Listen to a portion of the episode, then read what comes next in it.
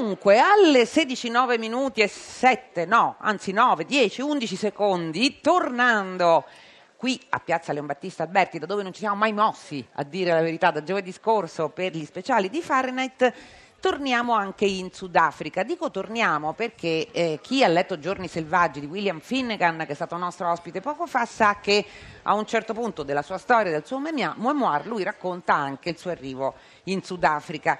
Noi ci torniamo, lo spazio è quello, il tempo è diverso, perché siamo nel 1914, la città è Cape Town con i suoi profumi e anche c'è però in Sudafrica la foresta, con i suoi ritmi, con i suoi odori, con i suoi colori. Questa è la storia raccontata da uno dei nostri ospiti, il respiro della notte, Richard Mason, che è qui al mio fianco.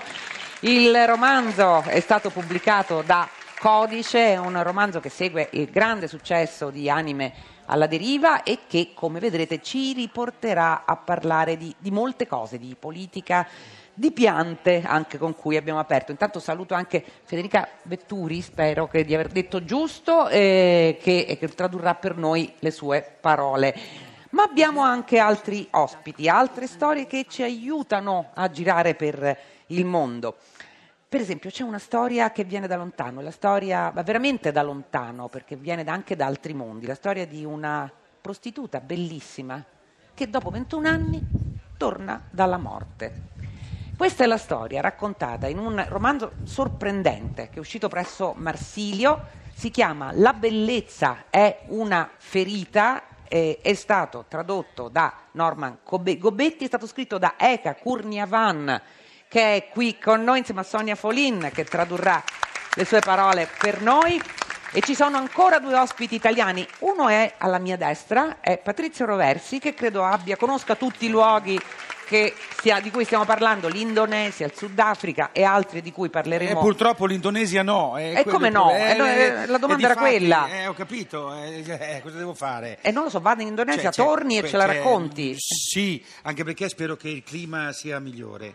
Noi, Tra l'altro, io, io, pensavo, scusa, mi hanno invitato a un dibattito dal tema non ci sono più le mezze stagioni, invece scopro che è proprio un salotto letterario vero e io sono un po' in imbarazzo, però... Ma non si preoccupi, poi adesso la mettiamo a suo agio. Allora, c'è un altro ospite che è Massimo Vincenzi, con noi, autore teatrale, vice direttore della stampa. Intanto io vi do subito gli appuntamenti. Che cosa succede? Succede che alle 17 proprio Massimo Vincenzi e Richard Mason saranno a Palazzo San Sebastiano. Il titolo dell'incontro è Gli opportunisti di Cape Town, mentre Eka Kurnia Van sarà insieme a Patrizio Roversi a Palazzo d'Arco alle 17.30. Come al solito vi servirà la bilocazione, però noi intanto vi diamo una mano raccontandoveli qui. Allora io vorrei partire dalla storia di Richard Mason, anzi dalla sua storia personale in un certo senso, perché William Finnegan sempre racconta nel suo memoir che lui è arrivato in Sudafrica nel 1980 e si è trovato immerso nel momento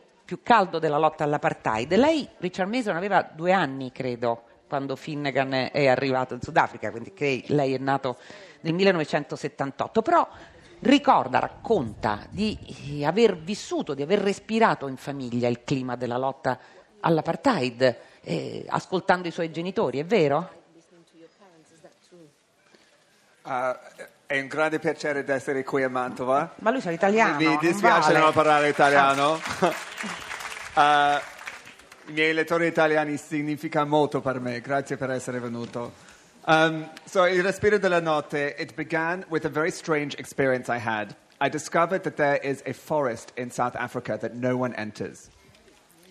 Il respiro della notte è nato da un'esperienza molto strana che ho fatto. Ho scoperto che in Sudafrica c'è una foresta in cui nessuno si è mai avventurato. I thought, as soon as I discovered this, I have to go to this forest that no one enters immediately. E quindi non appena ho scoperto l'esistenza di questa foresta mi sono detto, devo assolutamente andare ed entrare in questa foresta che nessuno ha mai conosciuto. So I went deep into the Eastern Cape, the homeland of the Xhosa people. Quindi sono andato ad Eastern Cape, la terra natale dei Koska people. And Scusate, asked, dei Koska, della tribù dei Koska. I asked permission from the chief of the village to enter the forest. He said yes. It is a very powerful, mysterious place. E mi sono mh, approcciato ad uno dei capi villaggio, degli anziani, e mi ha detto sì, è un un luogo molto misterioso. And the next day, I met a man who was 100 years old, and I said, Why does no one enter the forest? E ho chiesto a quest'uomo, appunto molto anziano, ma perché nessuno si è mai avventurato nella foresta? And he said, There is a monster who lives in that forest, a creature with the face of a woman and the body of a snake, and her glance turns you to stone.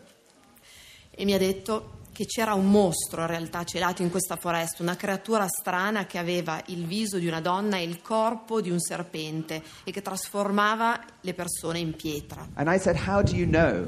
And he said, When I was a boy in the 1920s, the white men told me. And I thought, I'm going to write a book about the white man who told you about that monster. Gli ho chiesto ma come fa a sapere queste cose e mi ha risposto quando ero un ragazzino negli anni venti gli uomini bianchi mi hanno raccontato questo e così immediatamente mi sono detto voglio scrivere un romanzo raccontando di questi uomini bianchi, dell'uomo bianco che ha raccontato questo a quest'uomo. So, to answer your question, it grew out of my contemporary experience in South Africa, but it concerns events from 100 years ago. Quindi per rispondere alla sua domanda, il mio romanzo non riguarda la- la- il Sudafrica No, no, contemporaneo, certo. ma si ambienta in quel periodo. Sì, sì, sì, era, era soltanto una curiosità, una domanda sulla sua esperienza, ma va bene, cioè si è ben capito come l'ha travasata nel romanzo stesso, che ricordo è stato tradotto, non l'abbiamo detto prima, da Monica Capuani. Allora, veniamo invece a come lei ha preparato questo romanzo, perché lei ha vissuto a lungo nella foresta, mi sembra di capire, per riuscire a restituirne beh, anche la magia, perché mostri a parte c'è proprio un mondo che lei è andato a scoprire. Quanto tempo è rimasto in questo villaggio, in una tenda, credo? Well, apartheid kept the races very far apart. So, in order to write a novel about black South Africans, I knew I had to go on a big life journey myself. L'apartheid ha tenuto separati i bianchi e neri per rispondere alla domanda un po' di prima. Va bene, tanto noi invertendo tanto l'ordine tempo, dei e quindi- fattori il risultato non cambia, va benissimo. Ok. L'apartheid ha tenuto bianchi e neri separati per molto tempo e mi sono detto che dovevo immergermi io stesso in prima persona in quell'Africa, in quella foresta dell'Africa nera per poterne parlare. And so I decided to, um, to give something of myself. So, with some closer friends, I helped to found a rural business school, and we went and lived uh, on a hillside by the forest in tents for a year. And it took maybe seven years to have the full experience to write this book. Ho deciso che dovevo dare qualcosa di me, così eh, ho deciso con un gruppo di amici di andare a vivere per un certo periodo di tempo all'interno di questa foresta insieme alle persone di colore per conoscerle veramente e ho vissuto per un anno in questo contesto in una tenda, ha detto bene, e poi mi ci sono voluti altri sette anni per riuscire ad acquisire un'esperienza piena, avere quella pienezza che mi portasse a scrivere il romanzo. Ecco, che cosa significa vivere un- per un anno in una situazione di questo tipo, eh, essendo ovviamente abituati ad altro? Come, come ha superato questo periodo? Richard Mason, che ricordo sempre sarà fra non molto al Conservatorio di Musica Lucio Campani. No, quello c'è stato venerdì, poi ve lo diciamo perché no, no, non, tra- non è importante tradurre questo. Prego. So, one thing that I learned is that you can be happy with very little. Una cosa che ho imparato è che si può essere felici con pochissimo. We built quite big tents, 25 square meters. Abbiamo eh, montato delle tende abbastanza grandi, circa 25 eh, metri quadrati, But when we began, there was no electricity, no running water. You had to chop all the wood, go and fetch water from the river. Ma quando abbiamo costruito il nostro campo eh, non c'era acqua corrente, non c'era elettricità, dovevamo procurarci la legna per riscaldarci. The shower that each of us took this morning used about 250 liters of water. E sapete che la doccia che ci facciamo ogni giorno eh, consuma circa 250 litri d'acqua. But you can have a shower in 10 liters of water and feel very clean. Ma se volete potete farvi la doccia con solo 10 litri d'acqua e sentirvi pulitissimi. And although I don't want to romanticize poverty, there's something very beautiful about living in the countryside, about always being under the stars about being away from mobile phones. There's a kind of happiness in that life that I felt very privileged to experience. Non voglio mm, romanticizzare una, dei concetti politici, ma comunque voglio dirvi che è un'esperienza bellissima vivere con così, così poco, in modo essenziale, stare senza elettricità, lontano dai cellulari, è davvero un'esperienza profonda che dà una grande felicità. Ecco, senza i cellulari sì, ma senza il pianoforte credo no. Eh, Richard Mason, Richard Mason, prima vi citavo il conservatorio di musica Lucio no, I took my Campani. piano with me. No, mi sono portato il piano in effetti. Ecco, adesso glielo facciamo raccontare, infatti, perché eh, ovviamente ha tenuto un, uh, un incontro, un incontro bellissimo che si chiamava My Love Affair with the Piano e appunto Richard Mason ha un rapporto particolarissimo con i pianoforti, li ama molto, ama moltissimo la musica, sa suonare il pianoforte, però nella tenda pure si è portato un pianoforte. Come ha fatto anzitutto a portare un pianoforte nella foresta? I found this piano in an auction house in a very dusty provincial town. Ho trovato quel piano in una casa d'asta And my friends knew that it mattered so much to me that we loaded it onto the truck and we brought it the whole way to our camp. e il mio amico sapeva che per me era così importante quel piano che l'ha caricato sul camion che ci avrebbe portato il materiale al campo. And then all of us carried it down the hill. E poi tutti insieme l'abbiamo trasportato fino al campo. And it is a steep hill, so that piano is still there. E il campo era su una collina abbastanza in alto e il piano è ancora là. Patrizio Roversi, dica la verità, questa non se l'aspettava neanche lei, un pianoforte nel, nel mezzo della foresta del, del Sudafrica. Sì, i pianoforti che devono arrivare lontano, che creano tanti problemi e che fanno tanta letteratura, sì, ci siamo abbastanza abituati anche al cinema. Certo fa impressione, eh, eh, mi ha impressionato di più eh, se- sentire che normalmente ci mette 250 litri di acqua per fare la doccia, però dopo 10 è più, è più ragionevole, ecco questo. 250 litri d'acqua, vabbè, ma non andiamo a verificare. Massimo Vincenzi, Massimo Vincenzi che appunto oggi sarà con eh, Richard Mason alle 17 a Palazzo San Sebastiano. Eh, Il respiro della notte è un romanzo storico, un romanzo d'avventura, è un romanzo che, ra- che racconta anche la parte sacra, diciamo così, della foresta. E tutte queste cose insieme? Mi ha affascinato e secondo me affascinerà il lettore perché è un romanzo con dentro più romanzi. Ne parlavo prima con Richard.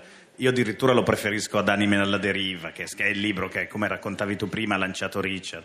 È un libro di, intanto è un libro d'avventura, perché è un libro avventuroso, con luoghi esotici, animali, la foresta magica di cui tu parlavi. È un libro poi di denuncia politica, perché senza volerlo, senza esserlo mai diretto, è un libro che parla del colonialismo, una ferita ancora aperta che arriva fino ai nostri tempi, perché quando noi parliamo di immigrazione parliamo- dobbiamo andare alle origini del colonialismo per parlarne.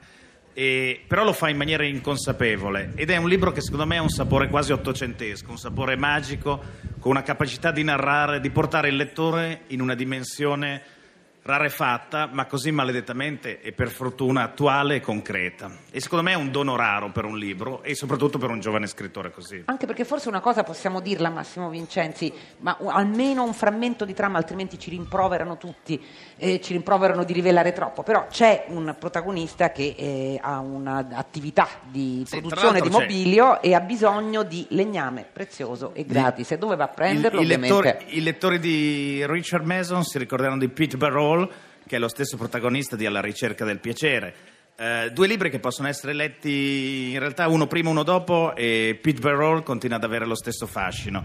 E entrambi i libri ruotano intorno a questo personaggio. In questo libro eh, vive nella bella società sudafricana un po' millantando è quello che noi in italiano chiameremo un cialtrone.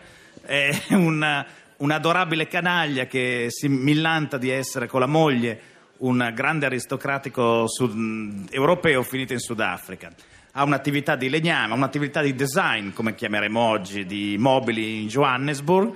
A un certo punto le sue fortune, perché la cialtronaggine, grazie al cielo, a un certo punto ha un limite, le sue fortune finiscono e decide di intraprendere un viaggio per andare a comprarsi legname a, pre- a legname gratis, neanche a buon prezzo, andando a prendere il legname dei nativi nella foresta magica di cui parlava. E dentro questa foresta magica ne succederanno di tutti i colori. Evito lo spoiler. No, per carità, altrimenti ci mandano gli sms. Richard Mason, ancora una cosa, anche a lei chiediamo di scegliere, lo chiediamo anche a Massimo Vincenzi naturalmente, di scegliere una parola, una parola che andrà eh, a costituire diciamo, la, la parte estesa del vocabolario europeo che si sta compilando qui ormai da dieci anni al Festival Letteratura di Mantova, una parola che può riassumere anche il senso, se crede, del libro, una parola che lei ritiene importante debba esserci. Quale sceglierebbe? Tanto ci, pes- ci pensa anche Massimo Vincenzi, naturalmente. Can I, can, uh, can I give you a word? This is not to do with my novel, but it's a word that I very recently learned. Vi voglio dare una parola se posso, non ha niente a che vedere con il mio romanzo, ma è una parola che ho imparato molto di recente e penso che sia davvero molto utile per tutti noi. It is a verb to absquatulate.